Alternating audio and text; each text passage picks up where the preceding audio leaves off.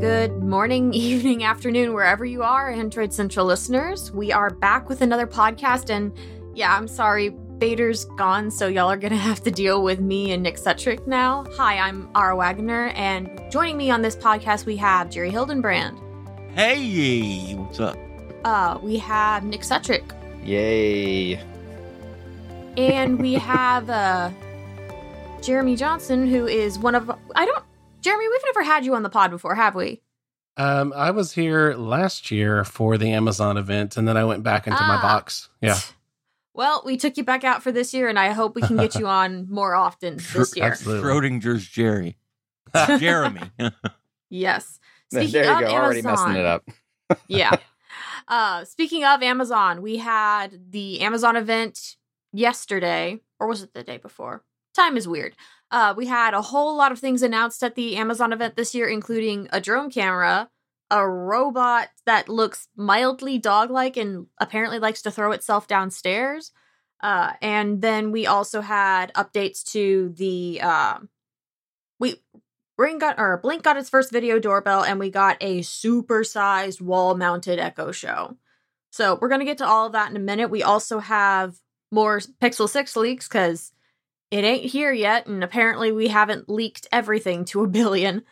Uh, and then we have an announcement that I was super happy when I read it yesterday, but I know there's a lot of people out there that aren't going to be super happy with it. But YouTube is finally banning all anti-vax videos which I'm so happy for, and I wish they could have done this five years ago. Anywho, so for Amazon, let's kick things off with I want to kick things off with the uh the drone camera, this Ring Always Home Cam. Yay. Yay. so this is going to be it's it's a drone at a docking station because the drone can only fly for five minutes at a time, apparently. Not a very big battery in the drone itself, but the drone, you can program flight paths around your house and it will regularly patrol your house in order to see, okay, do I do I see anything weird or any of my sensors going off? But it does And not the- have any type of laser or anti personnel device. Which yeah. I'm waiting for the next generation that Yeah. has like Nerf, Nerf bullets. Yep. That's right. That would be excellent. I mean, I'd rather the lasers because those would be lighter than Nerf, which you also like. Nerf guns would also impact how much it weighs throughout its flight. I don't know. Here we are talking like this is really going to happen. Come on. Amazon's not going to help you maim intruders. Oh, I could see them. Oh, I could see them putting on some super bright light, uh, a super like a ring of super bright LEDs around the sides of it, and if it notices something and uh, and triggers, then it lights up. And has some kind of Oh. alarm that goes off or something like that. Yeah. Yeah, I just want to be able to program it to go to the neighbor's house and knock on the door and say, Does Sarah Connor live here? well, I- I'm sorry, Jerry, but you it it only works inside, and you have to p- specifically program each and every Oh, yeah, route that I it flies know. because you cannot just control it like you would a regular drone. Which I feel like it's a major oversight because this is something that you're not always going to be able to predict exactly the path it takes unless you keep all of the uh, all of the doors to all of the rooms open. Yeah. Well, I mean, it's also important to remember that this is one of their Amazon's day one edition projects, which means that you have to sign up for the right to buy it. Um, and you know, it was announced last year, and they never got it out the door, probably Yep. because they were trying to figure out all these issues that you're bringing up, Ara. But uh, it's it's still going to be quite some time, I think, before this becomes like a mass product, if ever. I kind of feel like last year's announcement was just to get the shock value out of the way. Because Yeah, if you that's a good point. notice, there's sure. nobody talking this year about this thing. You know, whereas Well- last year everyone was like, "Oh my gosh!" Well, that's because they're talking about home." something else that Amazon announced, which we'll get to. Yeah. yeah well that's Yeah. that's kind of my point like i think i think they purposefully gave that year span of time just to let people kind of sit on it and be like oh well, maybe maybe this isn't that bad and i'll i'll totally go into that in a bit if we want but you know I Mhm. mean, did anybody remember five minutes after that Amazon event? Anybody just waiting with bated breath for it to go on sale? Because I mean, I, I think it's going to be years before a drone home security camera is going to be something that any regular people, for lack of a better term, I don't see the mainstream wanting to seeing that and being like, "Oh, cool, I want to put that in my home." Especially for any home in America that's two stories because it can't go up and down floors either. Right. Oh, eh, I didn't realize that. Oh, did y'all not see that? Nope, I yeah, did no, not it, see it, that. It'll only patrol one floor This is the ring at this drone. time. Huh. Yeah, this is the Ring Always Home Cam. Amazon- Only does one floor. If you have a two story house, you have to buy two one for the second floor and one Oh for the no. first. Am- Amazon, I've got a two thousand dollar pile of broken drones on my table behind me. Let me teach you all how to do drones. Go upstairs. Yes, I mean, Uh, this, this kind of stuff has been in you know sci-fi for thirty years. That we, we've been expecting home drones and home robots and all of this kind of thing, but now that it's finally starting to come to fruition, it's interesting to see people putting on the brakes a little bit, and then companies like Amazon and Tesla and and and who knows, uh, pushing it is a commercial alternative. But Yeah, I, I I feel like these sorts of things are ideas that work better in science fiction, at least on most people's minds. Like, you know, you see it and you go, "Oh man, that's cool." It's like it's like the whole touchscreen interface in Minority Report or whatever, right? Like, it looks cool, but then when you actually go to try to use something like that, you're like, "Well, maybe maybe this just looks better in a movie." Yeah, you know, it's I don't know. It, I now I like the idea of this personally. I think I said it last year when we did when we talked about this. This is probably the only type of in-home camera I would use for the reason that it, it has so many limitations. Right? It, there's no way for it to record while docked. It's literally inside of a dock when it's being charged. right, It has a five minute battery life, so it's not like you're gonna find it somewhere hovering over your head. And not only that, but they, they made a big deal about how loud it was last year. Like you know when this thing's flying around. Okay. It's not it's not yeah, it's whisper a quiet. drone. It- It's not a stealth drone. Yeah, it's it's it's loud. So like there are so many built-in things that tell you, hey, this thing's around. It's recording. You know what it's doing. Whereas a camera sitting in the corner of your room, I mean, yeah, okay, the LED is hardwired to the camera or whatever kind of thing. But I feel like anytime you have something like that, if somebody really wants to get in, they're just going to get in. Yeah, that that and something they also mentioned in their kind of promotional video of it is um that you only need one as opposed to having to mount cameras Right. and buy cameras for different rooms and that kind of thing. So it could be considered a cost effective alternative as well. It, It's you know, sort for of the people like me who are not camera, handy right? and don't like to screw things into walls or renters or that kind of thing. Yeah. It's uh, yeah, I'm there. I, I like the idea more than the actual product. Yeah. Well, Yeah. And part of that is there are a few companies that I would never want to have a drone camera from, and Amazon is one of them. You know, uh, they can do all they want to make sure that you can't use it as a spy camera, but when you are using it, I just don't like the way Amazon and Ring, you know, the way they do their their video, their archives. They just kind of share them a little bit too much. Well, on on that note, do do we want to jump to Amazon or is it Ring Edge or Amazon Edge? Now I forget. Ring. it's from Ring. Okay. We we can touch on that real quick and then go back to the other products. So, um, I think we need to get a little more info on how this works, but um, Ring Alarm Pro is one of the other things they announced, and that apparently can act as a hub for your other Ring cameras, so that they record locally. Um, now I don't know what the limitations are on that off the top of my head. I'd have to go look, but the idea that you can record locally from any ring camera is a huge paradigm shift because that's just never been a thing. You've always had to subscribe to their stuff and it always goes to their cloud. So Well, I was that, that's what I was going to add to it is I think part of the reason they said that they called it Ring Edge was because it's utilizing edge computing and Yeah. trying to do some of that processing locally. Right, exactly. So that's that's a big deal, and especially if it actually does keep it locally and it's not like uh, you know how Google does in their latest Nest cams, where it's sort of just a local cache. So if the camera goes offline, well, you still have access to the video, but as soon as it goes back online, it gets dumped into the cloud and the local storage gets emptied again.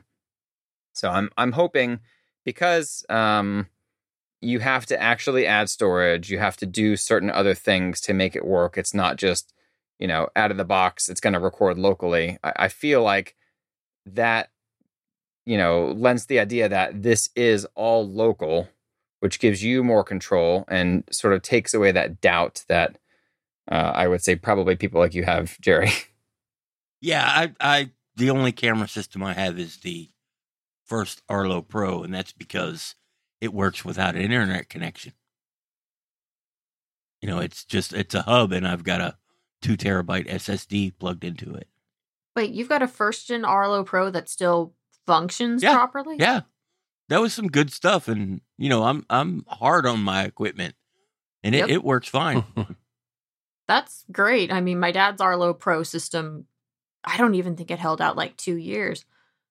uh, the the floodlight died, you know, so there. Eh, the Well, the now light you buy a itself, or you're talking about for, the like, camera? Thirty dollars. But I, uh, you know what, I, I with Nick, I, I, Amazon is still gonna want access to the video that you take. They they get data from that, even if they don't, you know, even if it's not invasive. They they like to know things like the size of your house, the conditions, the weather you live in, you know, that kind of stuff. How much light you let in your windows. All those things translate into ways to figure out what to show you when you visit Amazon. Totally. So I would not be surprised that even if it's local, it's not thrown in as a feature that, oh, and you can still get 15 second clips from the cloud because Amazon's going to want that. And while we're talking about it, as somebody who uses a, a, a set of home cameras that have local storage, uh, you really need to know what you're doing. You're, you're going to hear a lot of tech people like us say this is great. It might not be great if you can't remember to manage your storage or don't want to spend a ton of money on local storage. Really, you know, look into what's better for you. Don't just blindly listen to nerds who say, this is better because Amazon can't watch you take a shower. right. I mean, it is better for that, but well, yeah. yeah, yeah. It's- Alrighty. you're- Well, you're not moving wrong. from- Yeah. Yeah. Moving from one ring product to another. The Ring Alarm Pro, I'm especially now that Google Google's like guard system or the uh, security hub that they had kind of sort of went away.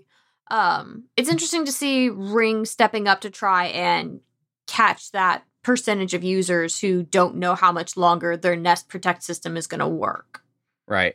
Yeah, and I, I still use the is it protect or secure? I can't remember because the Uh Nest Secure. Okay, sorry. yeah the the the smoke alarm is called protect, which I mean those Which two is in what existence always calls their confuse the heck out of me. Yeah, it's, it's it's too many of the same or similar names, but yeah, it. I don't know. I mean, is is there much of an overlap between those? You know, you have people that that will go with the ADT type of thing, and a lot of those are even DIY now, thanks to um, you know companies like Ring and and these other groups. Um, so I don't know. I mean, yeah, I, I I use the Nest one. I like it, but you got a good point. How long is it going to be around for? And the, the Yeah. fact that Google is starting to pull more stuff into the Google Home app means that it's being less reliant on that Nest app. And I don't know. I would assume they're going to start integrating some of that stuff into to Google Home as well. You would think. I mean, the, the Nest integration in the Google Home app is just kind of sucky. I'm sorry. There's no other way to really say this. Managing Nest cameras through the Google Home app is kind of a dumpster fire. Yeah, and and they just announced yesterday a, a new Nest doorbell. Uh, they're gonna bring the old Nest cameras into the Google Home app properly early next year. So like it's probably gonna happen. Uh, Yeah, if- hopefully in the best way. But yeah, it's it's a it's a very slow rollout. That's for sure. But if they're spending the time to to do that and fix what's broken, then yeah, they're probably going to pull the old, uh, uh, you know, the whole alarm system, quote unquote, into into Google Home. Right. Yeah, it's it's got all the away and home stuff now. It, it didn't originally have that, so they they have a lot of that base functionality back in there. Anyway, Well, that was What I thought was most interesting about the Ring Alarm Pro was they're doing what Google did what two years ago or last year with their Google Wi-Fi, and they're including. um Well, no, I'm- I'm getting ahead of myself. Sorry. They're including in the Ring Alarm Pro an Eero base station with Wi-Fi six support, which is kind of cool. Yep. Six or sixty. I believe it's six. I think it's just yeah. six. Yeah. Six, Yeah. 6E is much but the better, other thing but- that was really interesting about it, and, and Nick, uh, you you probably know more about this than I do, but um, they are including um, a virtual security guard service. Not they're not including it; they're offering it as part of the the alarm package. So this is kind of like, I guess, the third party partnerships they've had with ADT and, and companies like that before. But essentially, you can sign up to have you know a ring contractor watch over your security system, your ring cams, that kind of thing. Um, if you wanted, if somebody wanted to do this at night, like somebody who lived alone or going on vacation or something like that, um, you can designate only specific cameras and devices to be monitored. And it's only outdoor cameras. That's the thing. Yeah, exactly. They don't allow you to, to add indoor cameras to that, which is great. it's, it's very So- good. Yeah, so, so so a contractor can't take control of your uh, always on cam and fly it into your bathroom, like Jerry said. no, but a hacker although will be although able Jerry, to. that might have been helpful last week. Yeah, no doubt. Yeah, I, I would have loved a little drone. I found a way to take a towel and cover up the special bits and let that drone get me some help. But that drone would have had to fly through a closed door, Jerry. If it was a strong enough drone, it could have lifted me. I was gonna say v, V two or V three will get there. It, it would call its big brother drone with a crane. Gosh. Terrible. Alrighty, let's move on. We had uh Blink came out with its first video doorbell at the Amazon event, and it's cool to always see more variety in the doorbell camera space. I'm just not so sure why I need to be excited about Blink's version over the uh Ring or the Nest. Well, 50 bucks. That's Yeah, one. price. I, I Yeah. think there was a huge missed opportunity here. When I when I saw that, I'm like, huh, makes sense. You know, that's you know, why you wonder why it took so long. But Amazon should have done a peephole replacement for people who live in apartments, and and sold that Ah. for fifty bucks, and that would have been a, a, a big seller for them. Well, the the problem with that, Jerry, is I'm in an apartment. I'm pretty sure I wouldn't be allowed to replace the people. But no, Yeah, nobody probably would. I would know to- if you just unscrewed it and put in the Amazon one. You're also ignoring how dirty my peephole is on both sides because it just is Well, kind of it's Ara, it's a it's a permanent Gaussian blur. stop doing dirty things with your people. Well, I mean, I'm kind of surprised we haven't heard more about, uh, and I know we'll talk about the, the Disney thing in a minute, but at, uh, about companies like Amazon and Nest partnering more with uh, major apartment developers and condo developers and things like that to to kind of build these into units. yep. I wouldn't be surprised to see something like that moving forward You, you know they've got to be thinking about it. for sure. Yeah. Alrighty, so you mentioned Disney, and that is the buzzword for me always and forever. Ara has been And I- triggered. Take a drink. yeah. Okay, so Disney and Amazon hooked up to do two things. They created the first custom assistant that can go on top of Alexa, and then they partnered with Disney to put an Echo Show 5 in basically every hotel room at Walt Disney World, which I'm not super thrilled with either product that came out of this, but I'm especially I'm especially hesitant about the oh, we're going to put an Echo Show 5 which has a camera and a microphone in every single hotel room. And whenever you get into the whenever you check into the room, there needs to be a nice big card with large font. If you don't want to use this, here's where the mute toggle is. Yeah, this isn't the first time that Amazon has partnered with major hotel chains to throw echoes in hotel rooms. I, I think it was the Wynn and the Encore or something like that in Vegas that got Echo Dots a few years ago. Yeah, I've there's been a couple of times that echoes have been added to hotels. It's just it's usually a smart speaker and not something with a camera. I, you know, I just assume at Walt Disney World you're under surveillance twenty four seven anyway.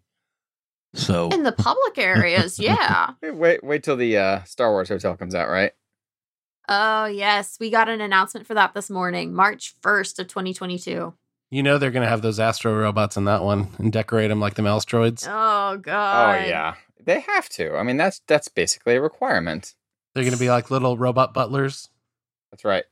A- advice from an old nerd: if you if you're going to Disney World sometime this season, whenever this happens, and you walk into your beautiful room at a resort and look out the window and check out the view, then walk over to the nightstand, find the Echo, and unplug it, and then you're fixed. Just find watch, out where wa- it plugs watch in them, the wall. Watch them weld it to the wall or something ridiculous.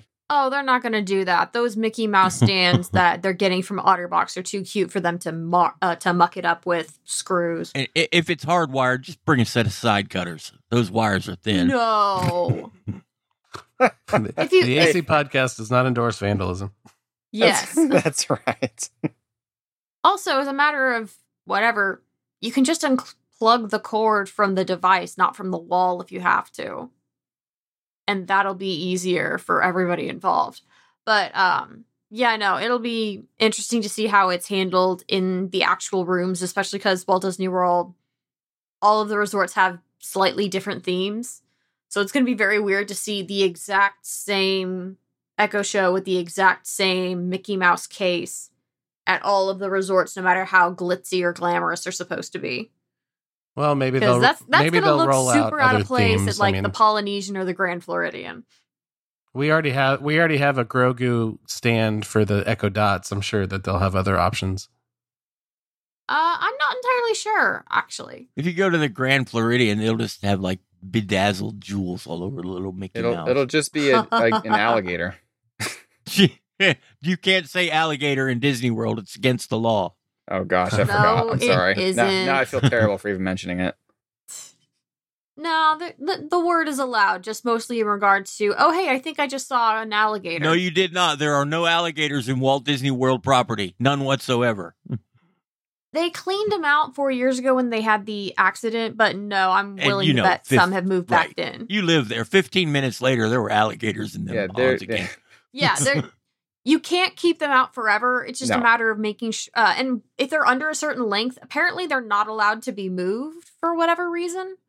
Um, Yeah. I know that because my previous apartment complex had one in their retention pond thingy, and we would just watch it, and they, we were like, okay, so why is this thing still here? Oh, it hasn't gotten big enough for uh, animal control to move it. Now, when, when I was a kid, alligators were an endangered species. That, that's a cool story if you're ever interested in seeing how an animal can bounce back. But back then, Disney World had special rules. They were allowed to take alligators out, and they only had the one lake back then, but they were allowed to, even baby alligators, trap them and relocate them. So, Mm. and you know, public safety, I'm okay with that.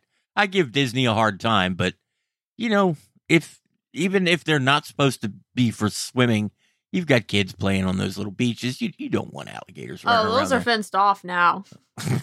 They've learned their lesson. Yeah, those well, are fenced off. That was a hard lesson to learn. That was that was terrible. Well, I mean, they'd had signs posted for decades. It's just a matter of this is the 21st century, and apparently nobody reads signs anymore. Hell, I'm on vacation. I don't care about your sign. Yeah. Swim at your own risk. Alrighty, but moving back on topic and to the rest of these announcements. We had, uh, speaking of the Echo Show, let's talk about the Echo Show 15, which is basically a 15 inch picture frame that also serves as a smart display. And does not act as a Fire TV. Stupid Amazon. Wait, really? It doesn't, but it does.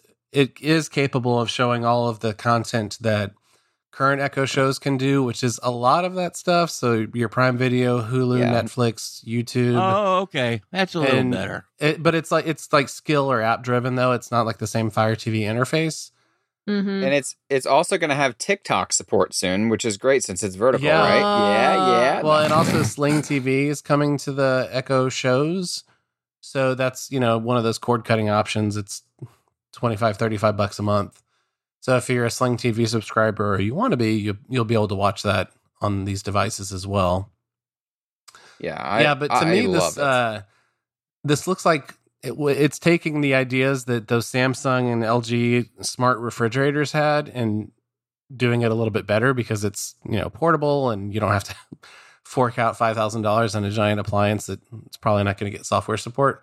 Yeah. Um, but it's priced pretty fairly, I think. It's $250, which is only 20 bucks more than the Echo Show 10, which is the one that they announced last year that has the rotating display and camera and everything. Um, what's kind of neat about it, like Ara said, is you can mount it on the wall anywhere you want, and you can do so in portrait or landscape mode. Um, it's got a 15 inch display. It's 1080p, which you know, whatever.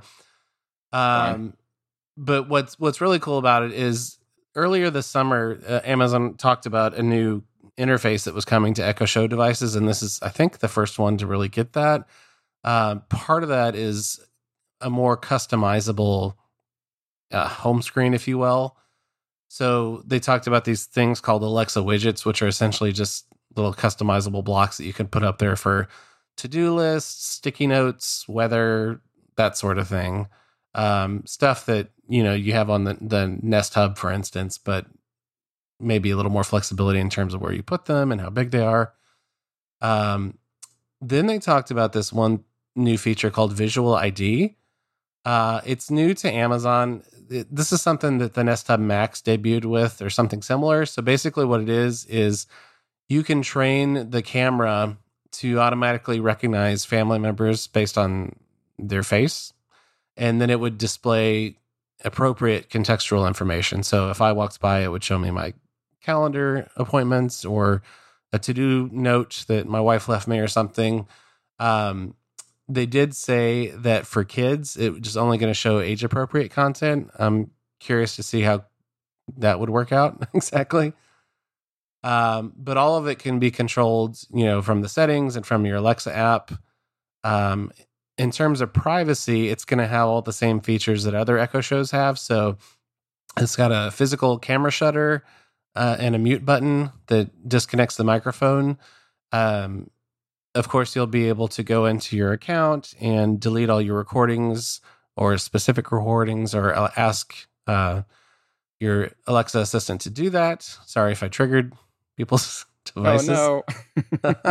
I, I made a point to uh, turn all mine off before the recording. Um, but then specifically with the visual ID stuff, um, that's opt in and optional, so you don't have to do it. But they did spend a lot of time harping on um, their commitment to privacy and and the customer controls, and said that you all of that visual ID stuff is processed locally on device and not sent to the cloud. Um, which is I think very important. It's always a fine line to balance there. yeah, and it's their new processor too. The Yeah, so they The talked about their new AZ2 Neural Edge processor, which is the second generation of their own custom silicon um, that handles all of that kind of stuff. And in addition to that, um, it can also filter out custom sounds. So I think this is more in tandem with like the Alexa Guard service. Uh, there's a free version and a paid version, Guard Plus, um, that you can have your devices, your Echo devices, recognize, you know, dogs barking or fire alarms or broken glass or that kind of thing and alert you or alert Or chickens clucking. or chickens. That's Well, exactly. so they talked about um, these custom sound root, uh, monitoring features that the AZ2 enables.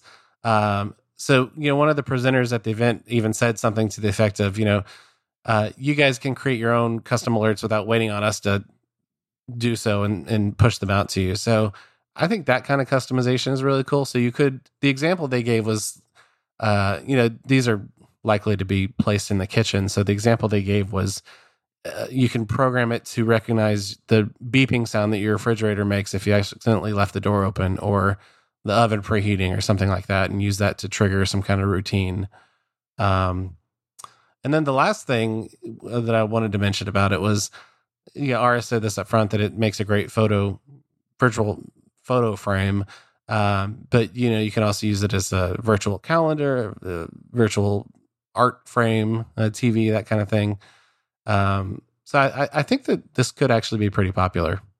Yeah, I I love the photo frame functionality because I know on my uh sorry Jerry on my Nest hub. I, th- that's primarily what I use it for. Let's, Totally. I'll just be honest. Like I use it for timers and uh, to show photos. I, I was gonna don't be sorry, Nick. I was gonna say the exact same thing. A photo frame that's tied into the cloud is way better than you know that old one your grandma has that has pictures 15 years old on the SD card. Yeah. The only thing about that, and I use Amazon Photos because it's included in Prime and it's a good service. Um, obviously, my primary backup is is Google Photos, and you know you can do all the, a lot of the same things between the two types of photo frames because I I do. I have a a Nest Hub Max in my kitchen and a Echo Show in my office, and um, you know if you you can tell it to select from certain photo albums or kind of highlights that you know on this Yep. day surprise you that kind of thing. But what it doesn't do as good a job of is google photos is um, if you have photos in your amazon account that are not properly aligned like portrait you know how sometimes you upload a photo and it doesn't Yep. orientate it correctly the echo's not or amazon photos doesn't appear to be smart enough to adjust that for you where google photos well um, it doesn't do any like special collages or anything like that. So it's a little bit not as good as as the Google Photo solution on a on a Nest or Lenovo display, but it is still pretty good. It's not as good this year. Next year, Yeah, yeah, and those are totally Hopefully. things they can Right. fix. Yeah, I, I would love to see Google come out with one of these. I mean, yeah. I'm just so tied in with Google Photos. That's Yeah. that's it for me. I don't I don't know what else to say about it. Exactly. I I stripped all the A L E X A. I won't do what Jeramy did Ah, to you guys. Hmm. I, I stripped all that stuff out of my house except for a Fire TV we have because it was just too much trying to juggle both of them, and I realized I got better value out of what Google offers, and Yeah. uh, you know, value is a tough word because you you give so much away for this stuff. You have to remember that, but hmm and I was like, oh man, Amazon brought out what I've been wanting from Google, and I don't want to go back to all those echoes in the house. I don't blame you for that. And I also really, really hope that it won't take long for Google to follow suit with this. Although, then again, I was really expecting them to put out a assistant enabled smart wall clock the way that Amazon did two years ago, because I still want that and I still kind of need that. And we still haven't seen anything of that nature from uh from the Nest line or the Google Assistant line. the Hub Max. bummer. It's been what two years or three years since that came out? Two years, I think. At least I twenty want to say nineteen. two. The, yeah, Yeah. the the first gen would have been three years, and then, then yeah, two years. And if I'm wrong, somebody will email and tell us. Oh, I'm sure. Alrighty, so moving on to the last two things that we're going to cover real quick. Although I know a couple of you are very excited about this Nest one, but the Amazon Glow is a video conferencing thing for kids, and it. I really hate when Amazon reuses words because we already have an Echo Glow and now we have Yeah. an Amazon Glow. And the Echo Glow actually makes sense for what that product is. That was something they announced a couple years ago that was a companion accessory, kind of pseudo smart light that would sync with Echo devices and you could turn it into an ambient night light essentially. Um, yeah, so the the Amazon Glow name aside, I think actually looks really cool. Um, and out of all of the experimental day one products that Amazon announced this year, I think this is the one that has the best chance to succeed uh, over the drones and the robots and whatnot. Um, but yeah, like Ara said, essentially what it is is that it's a video conferencing. Uh, well, that's a little formal, but it's it's a video chatting device um, that is the way they positioned it was it's a great way for your kids or your grandkids to talk to other family members in distant places essentially. So you know w- with the amazon kid plus service the parent or guardian can uh, designate who this, the kid can call from that device so they can't just call or accept chats from strangers or anything. Um, and it looks it's not really an attractive device. It looks kind of like a weird not. backwards z or z um, Oh gosh. and to me, that was a Channeling the shout out to Canadian my now. Canadian. Oh, Canada. to me, it kind of looks um, a little bit more like those futuristic TV phones that we were promised when, Right. Well, as kids growing up in the '80s, Jerry. Yeah, and you know what? I'll bet it will appeal to kids. That Oh, it, for lo- sure. it looks so goofy that kids will love it. It's not heavy it can be picked up and moved around you know put on the floor but the the kicker really isn't necessarily that it's a video conference or video chatting device for kids because we already saw an echo show 5 earlier this year for kids um, but the kicker is this projector contraption that they have sticking out the top of the z Yeah, the, the essentially top portion of the Z, exactly. the top portion. So that projects down an interactive display, which I think is 15 or 16 inches diagonal. Um, 19 and actually. The idea is that you know your kid can play some kind of interactive game with the grandparents or or relatives or something like that, and that I think looks really cool. Yes. Yeah, it, it looks super awesome, I, I would say. It reminds me a lot of um, a couple years ago, Sony, and probably some other companies too, did this whole uh, interactive projector thing where, um, you know, you could project it onto a wall and it Yeah. basically becomes a giant Android tablet. Mhm. And and you know, and uh, then you touch the wall and all that stuff. That's exactly what this is. yeah, and you, I've seen stuff like that at museums too that kids like to play with. But Yeah. um, they had a handful of different games that kids can play, like a like a virtual coloring thing and like those tangram shape uh, games. Uh, they did include a call out to developers. Uh, they mentioned there's an SDK coming for it. Uh, obviously, being a day one product, it's not fully fleshed out, and they don't totally know what they want to do with it. So it'll be interesting to see if if any developers actually jump on and create content for that device. and that's the the the low low spot here because without that content it's pretty much just an echo with Right. you know parental controls on it Considering the amount of developer interest that Amazon has through the Amazon Kids line of tablets and software and whatnot, I don't think they're going to have a whole lot of trouble convincing companies to be like, oh, hey, this is going to be super cool if you put it on our little projectors so that kids can play it more easily. Well, and you mentioned Disney earlier. I could totally see them coming up with some fun games and activities. Yeah, I could see them doing interactive storytelling stuff with Yeah, it. exactly. like disney amiibos you you Mhm. buy a disney figurine at walt disney world and bring it home and put it in front of this thing and you get a little game you can play with it that there are all kinds of possibilities and if i were developing you know smart home applications i would be all over this this this is a money you know a money maker for developers One last thing. Uh Jeramy, real quick, tell us about the Amazon Halo View. Um, yeah, so this is a, a, a tracker basically. So what I was thinking was a couple years ago when Fitbit put it up for sale, I kind of expected Amazon would make a play for it, and you know maybe they didn't. we just never heard about it. Um, but ever since Google acquired Fitbit, um, you know we've seen a well even before then we've seen a lot of success that Amazon's had at creating its own devices, and you know a few spectacular failures along the way as well. But it was never far fetched that Amazon would want to get in on the fitness wearables game and all the data that comes with that.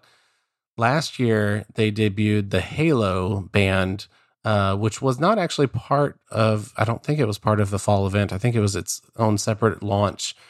Um, and this was a very basic looking strap with a tracker on it.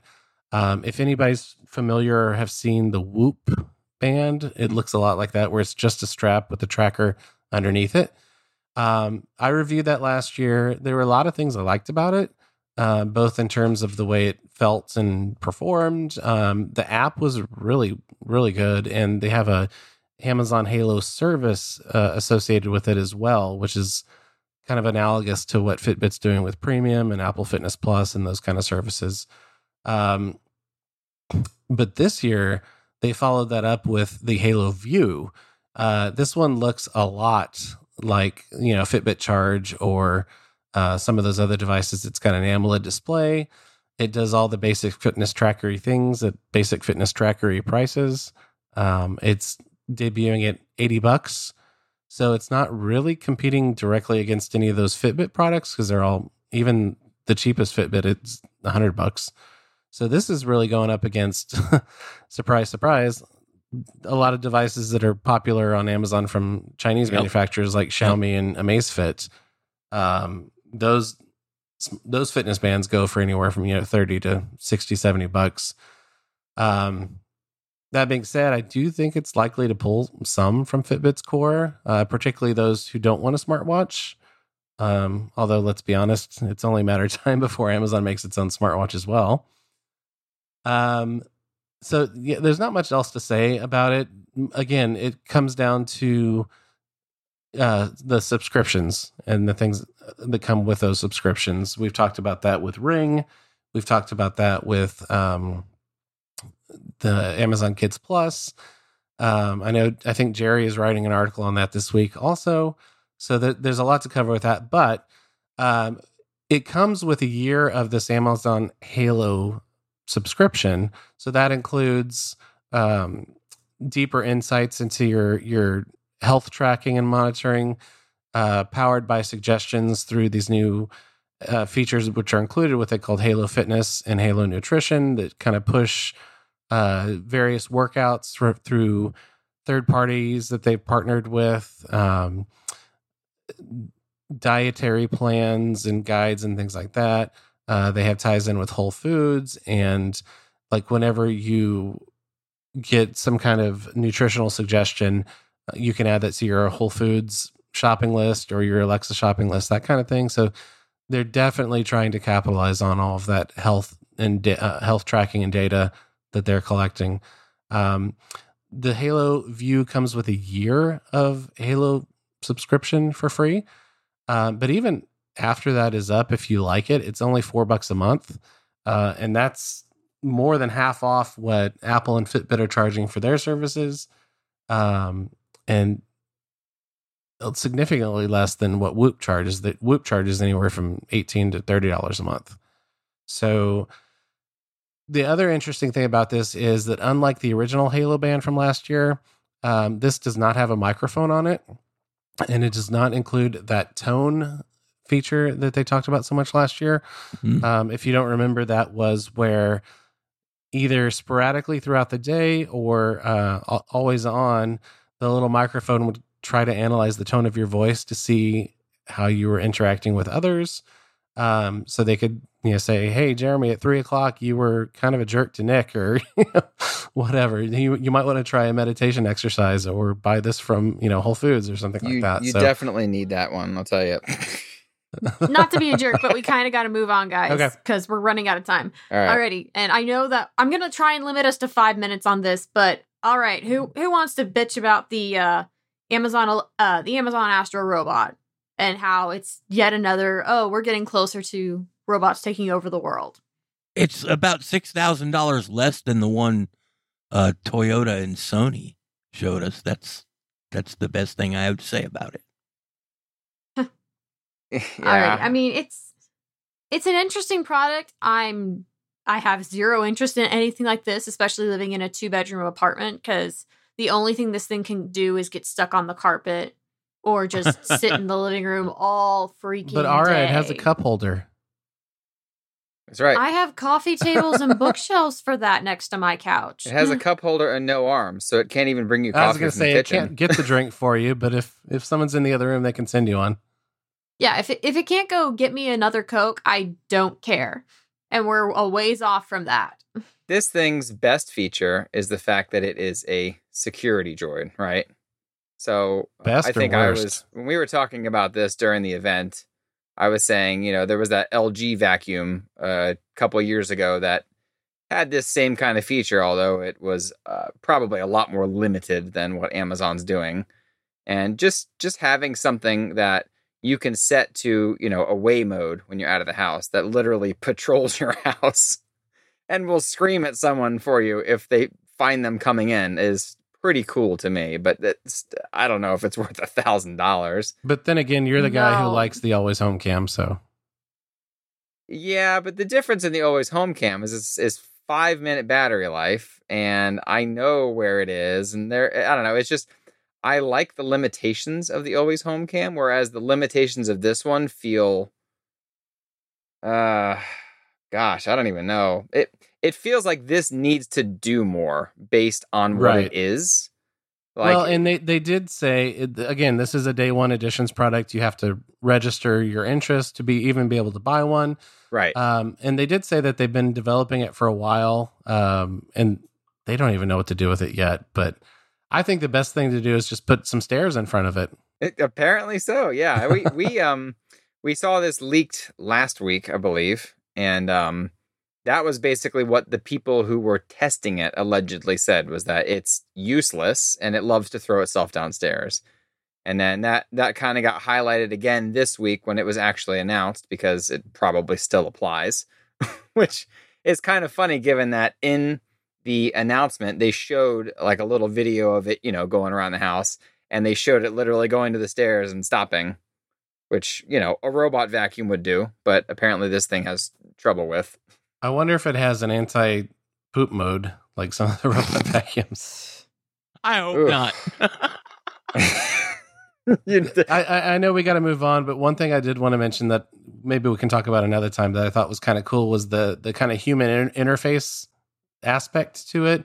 the they eyes. spent they spent a lot of time or a little bit of time talking about how um, they really researched yeah the eyes and and what it looked like and the sounds it made and to me it kind of sounds like uh eva or from WALL-E or you know yeah. Yep.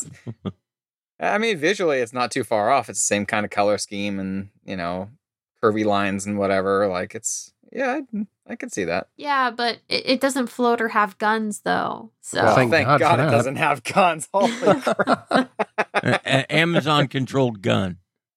That's the 2042 Yeah, no. edition. Yeah. Don't worry.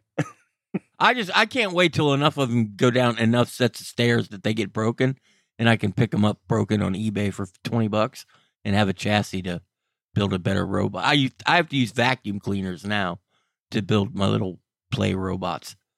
This There one would go. be much cooler. Certainly would.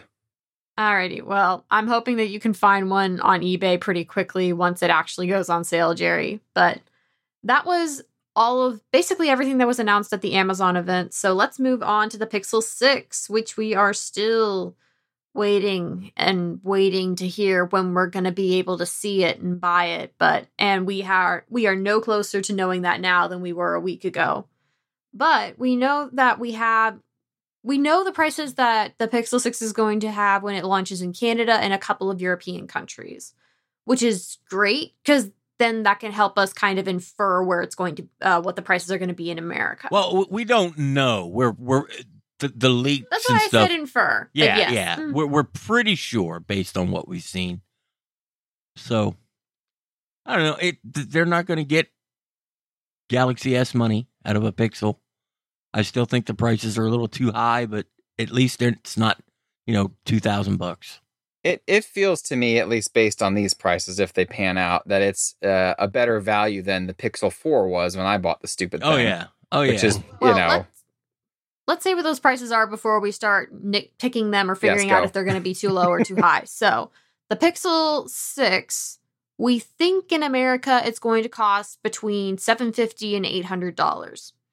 And for the Pixel 6 Pro, we think it's going to be but either $1,100 or $1,200, which is a lot for a Pixel phone, but I'm willing to bet there's going to be plenty of enthusiasts out there who want, who will be willing to pay that at in order to get the first true flagship Pixel. yeah, I I would recommend everybody listening wait for the reviews. Yes. And I very much want to get my hands on one so I can figure out whether or not it's worth spending my own money once the review unit has to go. Speaking back. of prices, what do you guys think about? We had a news post the other day, and it was circulating around about how in certain markets that they're already offering discounts. I guess for pre-orders or yeah, they've got, I guess in Australia, they have uh, 70 bucks off the Pixel 6 if you buy something on the uh, Google store. So they basically give you a, a discount code and then you drop it in there, I guess, whenever the pre order is available and you save a bunch do of money. Do you think that'll translate into some of the discounts that we've been seeing for? You know, that Samsung throws down in advance of new Galaxy phones, or that Apple did with the 13 series. I would hope so. I, I, mean, yeah, it- I think Google's trying. Okay. This is, you know, this is their first attempt. Uh, th- uh, You know, everybody knows that when Samsung releases a new phone, you wait a week. And somebody somewhere will have either an amazing trade-in deal or it'll be on sale. You know, if you pre-order it, you're going to pay full price, but it doesn't take long before somebody somewhere to in, do something to entice you to buy one by saving you a lot of money. And I think Google really wants to try to figure out how to do that. Especially considering that the Pixel 6 it's already the beginning of October and this phone isn't out. So this phone is going to be launching within 6 to 8 weeks of Black Friday. Oh yeah. So that means that whatever price it gets at launch, we're probably going to get some kind of bundle deal or discount on Black Friday, Cyber Monday. Because God forbid that Google not take part in Black Friday or Cyber Monday. To be Amazon robots delivering pixels to your house. I do want to see the drones deliver something once. I don't know. That's going to take a lot to get Amazon to sell any of Google's products. They already Yeah, sell they have their the- the, the products. Pixels- the phones, Pixels they- have been on there. Amazon loves the phones because yeah, I, there's people a buy few, those cheap but ones. every now and then it's like you know I'll go to look for something on there and it's like why why don't they have you know I'll just say Nest Hub okay? Just I don't even know if it is on there or not but there's things like that where you're like they they should have this. It's on Yeah, the Google like- store. It's on other stores. Well, they don't sell a Chromecast with Google TV on Amazon. right that's what I mean. Which like is there's bummer. some weird exemptions and it's like uh well because we have a competing product we're not going to sell yours. Alrighty, so we had a couple of other little itty bitty leaks surrounding the Pixel 6 um, relating to camera. So we're uh, apparently the Pixel 6 and 6 Pro are going to be able to do that magical erase feature that iPhones have been able to do for a while, where if it's like you're taking a photo through a fence, you can erase the fence. If you're taking a photo in a crowded place, you can kind of erase some of the other people. I'm super looking forward to this and I want to see how well it works at Disney so I can take all of the tourists out of my photos, but I'm not super I'm not super invested because I'm I'm trying to keep pre- expectations low cuz this can't be as magical as it looks. I think it's going to work pretty good. These are the kind of things I expect the Pixel 6 to be really good at because it's Google. That's you know this is what they do They they Yeah. think that that's an im- very important, super cool thing that has to be done and done well. You know, they may not care about other things that we care about, like you know the speaker or the microphone or the screen or all the other problems Pixels have had throughout the years. But this is the type of feature that you know I guarantee there are you know engineers working way too many hours to make sure this is the best it can be when it it launches. Yeah, it's it's a way for them to make this unique in a way that other phones can't. I mean, it it even goes with with the way they do processing for photos in general, right? Yep. Yep. A lot of phones have finally caught up to them in in terms of post processing stuff, uh, AI processing stuff, things like that. But it's, I mean, I would still venture to say they are the best at it, even if their hardware is way behind. Yeah, but the the problem is Apple and Samsung are getting better at it and using much better hardware. That's why Google Right. had to do something. Well, of course. I mean, we can go into that whenever this thing finally gets announced. Mhm, Yeah, Yeah. and we will. I, I, you know, trust us. We're we're going to try to break this phone can't wait. because it's just it's different in the Android world. It's one of a kind, and that might not be a good thing. And we're going to find out. So, as tempting as it might be to jump on it, is when you know Google's announcing it and telling you all this amazing stuff. I still advise everybody to hold off, wait for the reviews. Unless there's a pre-order bonus or cashback or whatever yeah i wait for the reviews because once you get the phone it's probably going to be hard uh, it becomes more of an ordeal to send it back if you don't like it or if it's not up to your standards Yeah, I, I've had good luck with Google replacing broken products or re- returning with them, but I know a lot of people have not. So this is, I mean, you know, everybody thinks the Pixel is a beta product. I, I I'm gonna have to say that this is definitely going to be a beta product for a few months at least. Maybe. I'm I'm hoping that they've got I'm hoping they have their crap together a little bit more this time around cuz they keep they're they're going very hard with this marketing campaign and this is going to be the most drastic pixel change we've seen since the pixel line was announced. Yep. So I'm very much hoping that we have things lined up, ready to go, beta tested to infinity and beyond. So I'm I'm hoping that Google will actually give us a polished product instead of something that has some major software bug or an Achilles heel in the hardware. Oh, there's going to be some sort of spectacular failure with this phone. I guarantee it. But I love I love me your enthusiasm. dream, Jerry. I, uh, but it's it's it's also going to be something that Google will find a way to fix. They have a lot Yeah. more control here, which is what they've always wanted. yeah, that's true. Yeah, I have a Alrighty, lot more hope so- for this. That's that's all I Yeah. have to say.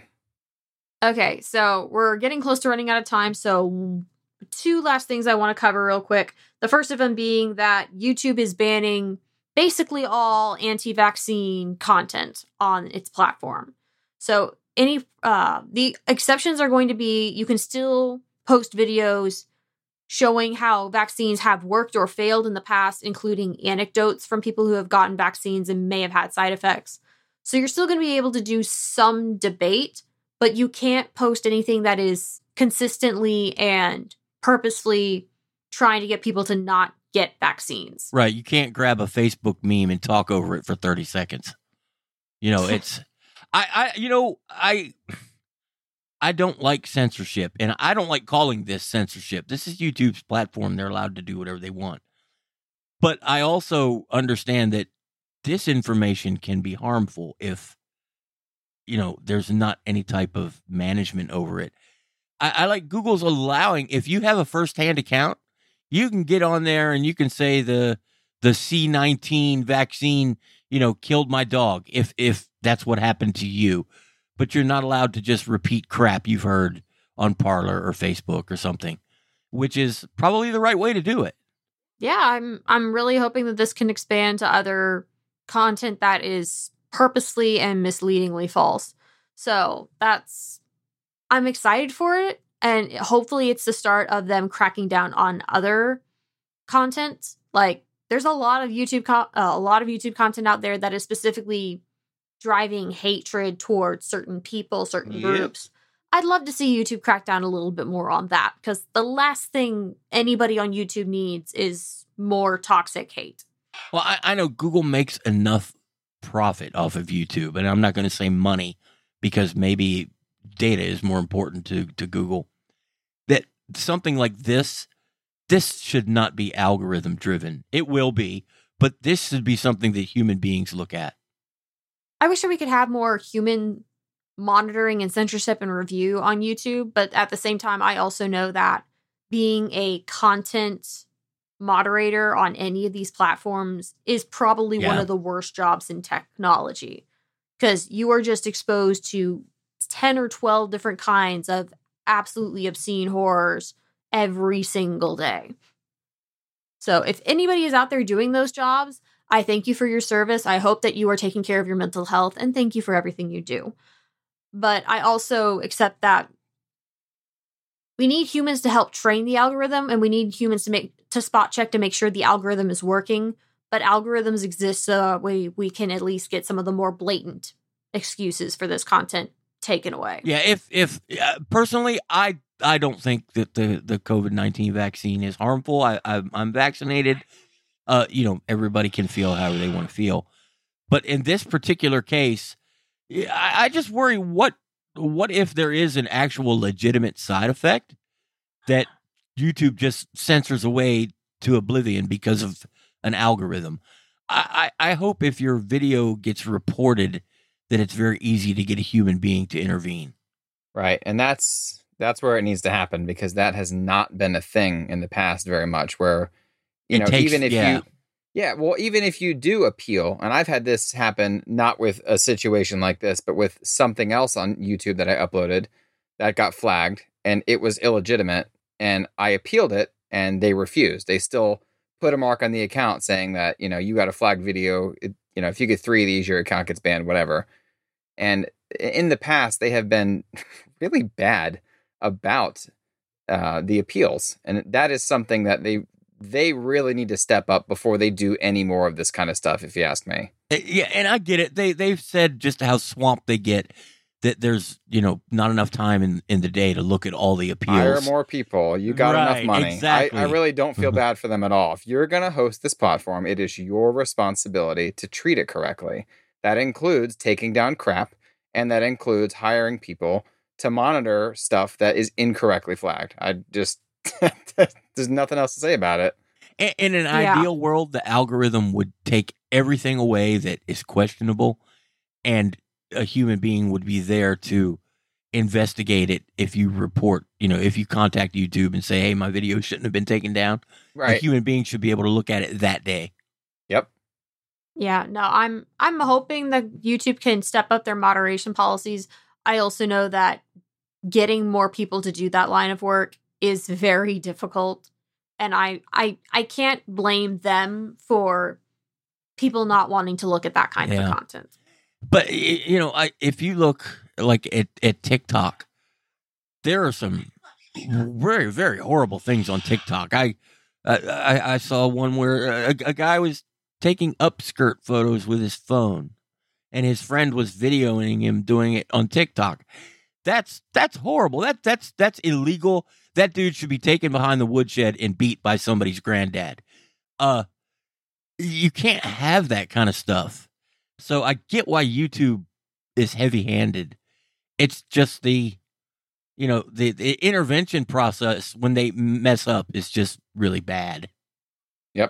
Yeah, I will say that like they had policies that were trying to dis- uh, that are trying to stop hate speech against LGBTQ communities, and they ended up taking down and marking a whole bunch of accounts for talking positively about LGBTQ communities because they still got flagged for the same words, the same triggers.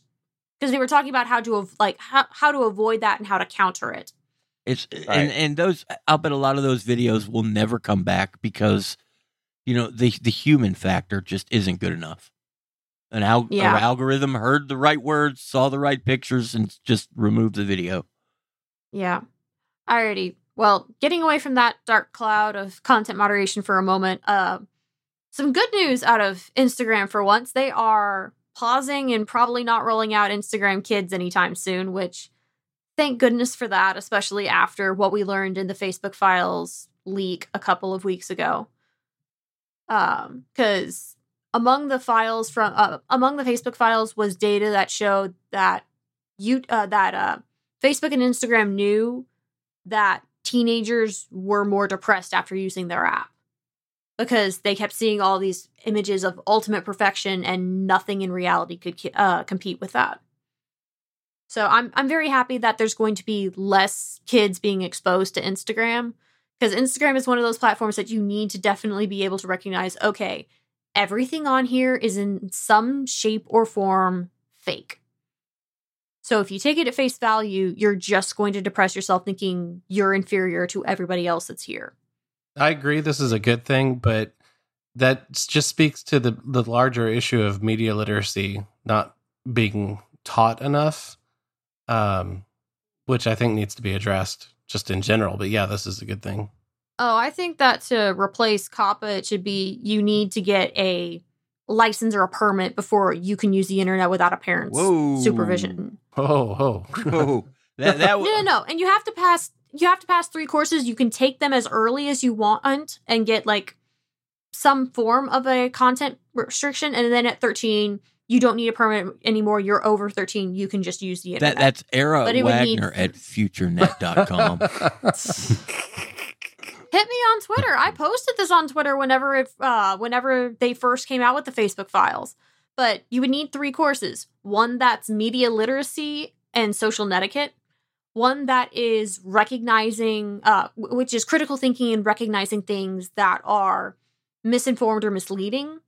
And the third is digital protection. So, how to prevent yourself from getting phished, how to present, uh, prevent yourself from getting your data stolen and exposed. Can we make these courses retroactive and required for adults and also for voting?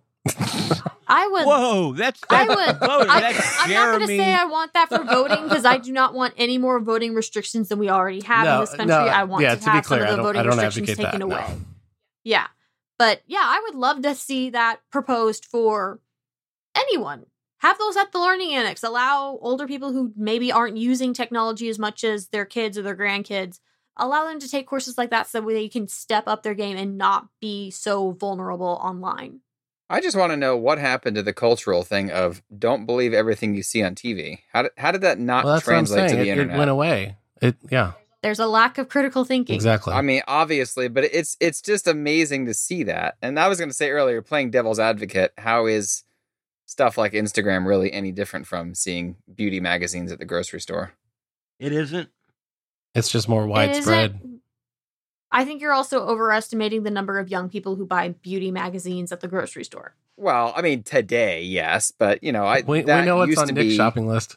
It's If you see it on a tabloid rack next to all those things about oh secret abortions or secret uh secret love lives and all that stuff, if you see beauty magazines on the rack next to all that, you're like, okay, yeah, it's trash. this is all trash, it's fake. fake. Everything here is fake. I don't need to take any of it at face value. Yeah, I mean, Instagram just is browse presented Instagram with as the same mentality. You're good.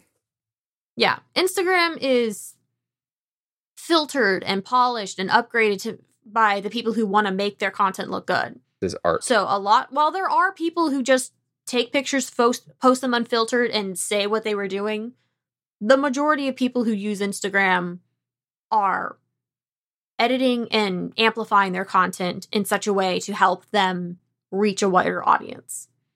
So people and especially kids need to be aware that anything you see on that platform is probably 20% better looking on the phone than it is in person, at least. Well, it's it's the, just the nature of the internet. I've been using the internet since it was text based. Luckily, my job required internet access, and I thought this is amazing. But it's always since since the inception of of public internet, there it, it has always been filled with lies and scams. It's no different today. Just the lies and scams are different. Yeah, I mean, you think about the the scam emails back in the day, right? Or the the punter bots in the chat rooms and all the other crap Yeah, we used to have to deal with, right? You know, yeah, the the news groups that attach a file and tell you what it's supposed to be, and then you download it and it's something completely different. It's yeah, it it's wipes always your hard drive and blows your Yeah. blows your monitor up. but but now instead it's it's people and companies with incentive to try to get you to buy products to make yourself look or feel a way that these products will never make you look or feel. Yeah, That, that's a scam. The same as the Nigerian prince that's going to give you $4 million. It's the same. They're scams. Yep. And I I wish more people could recognize that, but I know that they can't, especially in younger audiences where they've grown up on social media. Social media is their reality, for lack of a better Yeah. term, because that's where they spend most of their non-school time. and you know maybe especially for children it's i feel like J- Jeramy said that or, or nick one of you guys said that don't believe everything you see on tv we've kind of moved away from that. Hmm we've we've also moved away that look you're fine just the way you are. Right. people love you. People like you. You're fine. It doesn't you don't need to try to emulate someone else. And you know it i I don't want to say it's a self-esteem issue but it's people kid, kids don't remember that anymore that hey you're fine. You're you're a kid. You're great I will say yes to that. That's it's hard to have self-esteem when you're surrounded by hyper perfect examples of how you're supposed to look, how you're supposed to act, all that fun stuff. So, I'm I'm very much hoping that there can be some sort of path to stamping out this need for perfection because perfection is impossible in this and any other world. Uh, and presenting reality as it is how it's meant to be because life is messy. Social media is kind it should be the exact same form of messy too. Or less because social media should not have the level of hate that it does. But alrighty. Getting away from these dark clouds of social media we're going to close out the show with what's making us happy and Jeramy you go first. Brittany's free. you win. I We're gotta done. lead off with Well, that. see y'all next week. Peace out. no, uh, You laugh, but that's actually really Yeah, good. it I'm is. I don't happy want It to spend too much just time on that, but yeah, I, I did want to drop that in there. Uh, on a more serious note, though, um, as we're recording this morning, um, Fairphone, which is a company based out of the Netherlands, launched the fourth version of their phone, the Fairphone Four, which you know has better specs and more recycled materials and things like that. And this is a company that's all about promoting sustainability up and down the supply chain and workers' rights and and all that kind of thing. Um, it's got a five year warranty and guaranteed six years of updates. Uh, I only wish it was available in other parts of the world besides Europe. Um, but what I like about the company is that I, I think they're trying to attack the problem of e-waste and uh, sustainability and, and technology all up and down the, the chain.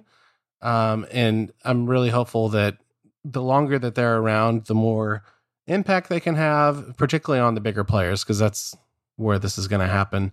Um, I do say that with the caveat that, of course, the best way to to be sustainable is to use your current phone for as long as possible, and then recycle it or um, responsibly or sell it afterwards. Um, but yeah, I was I was excited to see that new product launch. Yeah, I you know I, I've decided that the next phone I buy with Jerry's own money is going to be a Fairphone.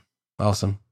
The, the- I'm, I'm sure there are drawbacks to that phone. It's you know it's it's not a Galaxy S21, but it's built to last, Yeah, And that- exactly. that to and me, it's that's- built to be repaired, right? To me, that's which important. is amazing. yeah, the the the Fairphone three and then the three plus subsequently.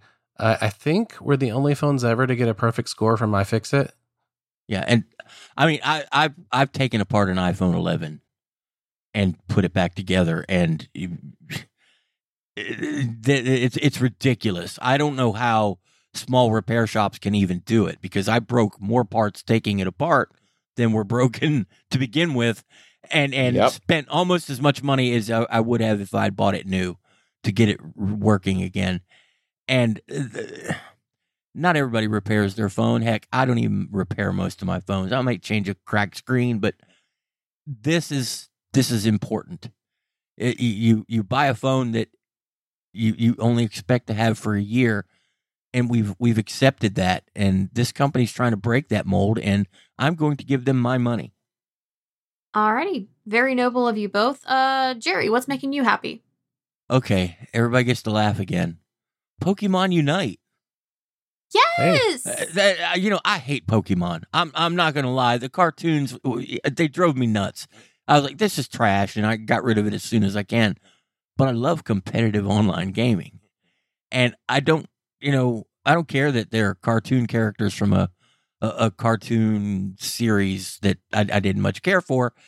It's fun to play, and uh, it is a lot of fun to play if if you're kind of good at it and I'm not trying to toot my own horn. I'm I'm kind of good at it, and it's just I've been laid up in bed and I grab my phone and I fire that thing up and go out there and murder some kids and and not even feel bad about it and just waste them and score all the points and laugh when it's over and I'm having a blast. I know that's horrible, but it makes me happy. I- I love how Jerry has turned into Anakin overnight. Well, it's you know, it's, yeah. I, I, I- at first I, I would feel kind of bad and you know especially you get uh, uh, you you know that these people aren't really good at the game and and and you you're really just wasting them and they won't submit and and you know just put up the white flag and quit but then after a couple days of that I'm like screw it I'm just going to keep killing them on my way to their goal Don't, And- don't and- ever don't ever feel bad about beating a kid in an online game because you no. know they have 45 hours a day more than you to play the game. So yeah, yeah, but I, I just the game. I and I I tried it on the Switch, and I'll be honest with you, it works better on a phone than it does on a Switch. I've heard that too. And if you have a Switch That doesn't surprise me. and you want to hate on me for it, go ahead. But also do me the favor of putting it on your phone and seeing that I'm not wrong. Uh, it it's just it's a really really fun game, and I didn't expect it to be. yeah, I need to give it a try, but I've got other commitments that I need to deal with in the No, you- meantime. Need to do it quick so you can get those 25 or 35 wins or whatever and get Zoroark before that goes away. Because trust me, you want Zoroark. Every time I see somebody talking about that game, my brain misreads it as Pokemon Untie. I'm like, what's going on? Untie. That's that's the escape room game. Yes. I, I, Yes, it I've is. got a screenshot here of, of a game that my team, it was, uh, uh, we scored 1,100 points and the other team only scored 40. So I had to take a screenshot of that. Oh, well, why didn't they quit? That's so. I, I mean, if I was on their team, I would have hit that. You know, surrender, surrender. Come on, guys, do it, do it. But they didn't quit. So good for them for not quitting. But better for me to have that screenshot so I can laugh. Better for you for epic winning. Yep. Yikes. Alrighty, Nick. Uh, what do you got? Alrighty, so I got my Fossil Gen 6 in yesterday, which um, is exciting because I haven't used an Android Wear Wear OS smartwatch in two years at least. I have four of them in a drawer and they all suck. So it's At nice least it's to got have the one same at software, least- right? That's right. no, it's it's a it's a little newer. Um, there there are a few things in here that I did not see before. Uh, it's still the same basic interface I'm used to, so you're not far off the mark. Um, the first I don't know twelve hours was pretty rough. It was glitchy as heck, laggy, basically everything I expect from a Wear OS watch. And uh, so far today, it's been great to use. So I think maybe it just needed that good old cool down period that we used to have on old Android phones, since you know this is an ancient Qualcomm chipset, and that's how they like to roll. I will say that Wear OS and most smartwatches, the first day isn't going to be great Ooh, it's bad. because it takes longer for all, all your apps to get installed, everything to sync up. The first time you use voice typing, and the first time you use anything, you have to enable all the permissions and grant and figure out, okay, do I want this to be able to use my location all the time or just while I'm specifically in the app? Yeah, So the first day is always going to be a little bit rough, and then the after you get past like three days to a week, smooth sailing, or as smooth as it's ever going to be for you. yeah. I'm I'm giving this one a little bit of time before I review it, just because I want to make sure I use it to its full extent. But yeah, like I said, so far today's been much better than yesterday, which is sort of what I expected going into it. Um, then the other thing I won't spend long on, I got my GameSir X2 controller for the Fold 3, which basically turns it into a Switch OLED for emulation purposes. so th- th- thank you, Andrew Myrick, for that recommendation. And uh, if you want to learn how to emulate things on your phone and find a great controller, pick one of those up and read his article. Absolutely. Alrighty. Well, my I'm gonna close this out, and mine's gonna be very, very predictable. But tomorrow, we're recording this on the 30th of September. Tomorrow is the 50th anniversary of Walt Disney World, the actual anniversary, and I'm gonna get to see new fireworks. And I am taking off work so that way I can take in the parks at my leisure and not be it just in a giant mob all day but the 50th anniversary, I was very much hoping I was still gonna be in Florida when it kicked off because I was here 10 years ago during the 40th anniversary because it was on my college program. I'm super excited that this milestone has come. I'm I'm starting to hope that we're going to get back to somewhat normal again at the parks cuz we've got new fireworks at two at the parks. I'm hoping we get um I know we're not getting Rivers of Light back, but I hope we get Fantasmic and the Star Wars fireworks at Hollywood Studios back. Um, and it's just going to be it's going to be fun tomorrow, and it's going to be fun for the next year and a half because God forbid your birthday only lasts for one day. Um, so I'm I'm super excited for that. And if you have been planning on coming to Disney, please, for the love of God, do not come until January. October is going to be busy as heck because everybody's going to be enjoying the new rides and the new shows. November is going to be busy because of Thanksgiving. December is always busy because of Christmas and New Year's. So wait until the middle of January and then come. It'll still be a it'll still be a good temperature. There won't be a, as high a crowd, and everything should still be open before they do their yearly refurbishments around February and March. You say that this January will be one of those ones where it's 45 degrees and raining every day. And in, in Florida, that's like the, the end of the world. It's horrible. Yeah. We get we do actually get cold temperatures sometimes. Yeah. I honestly kind of like those days because then that means that there's an actual reason for me to buy hot Yes. chocolate in the parks.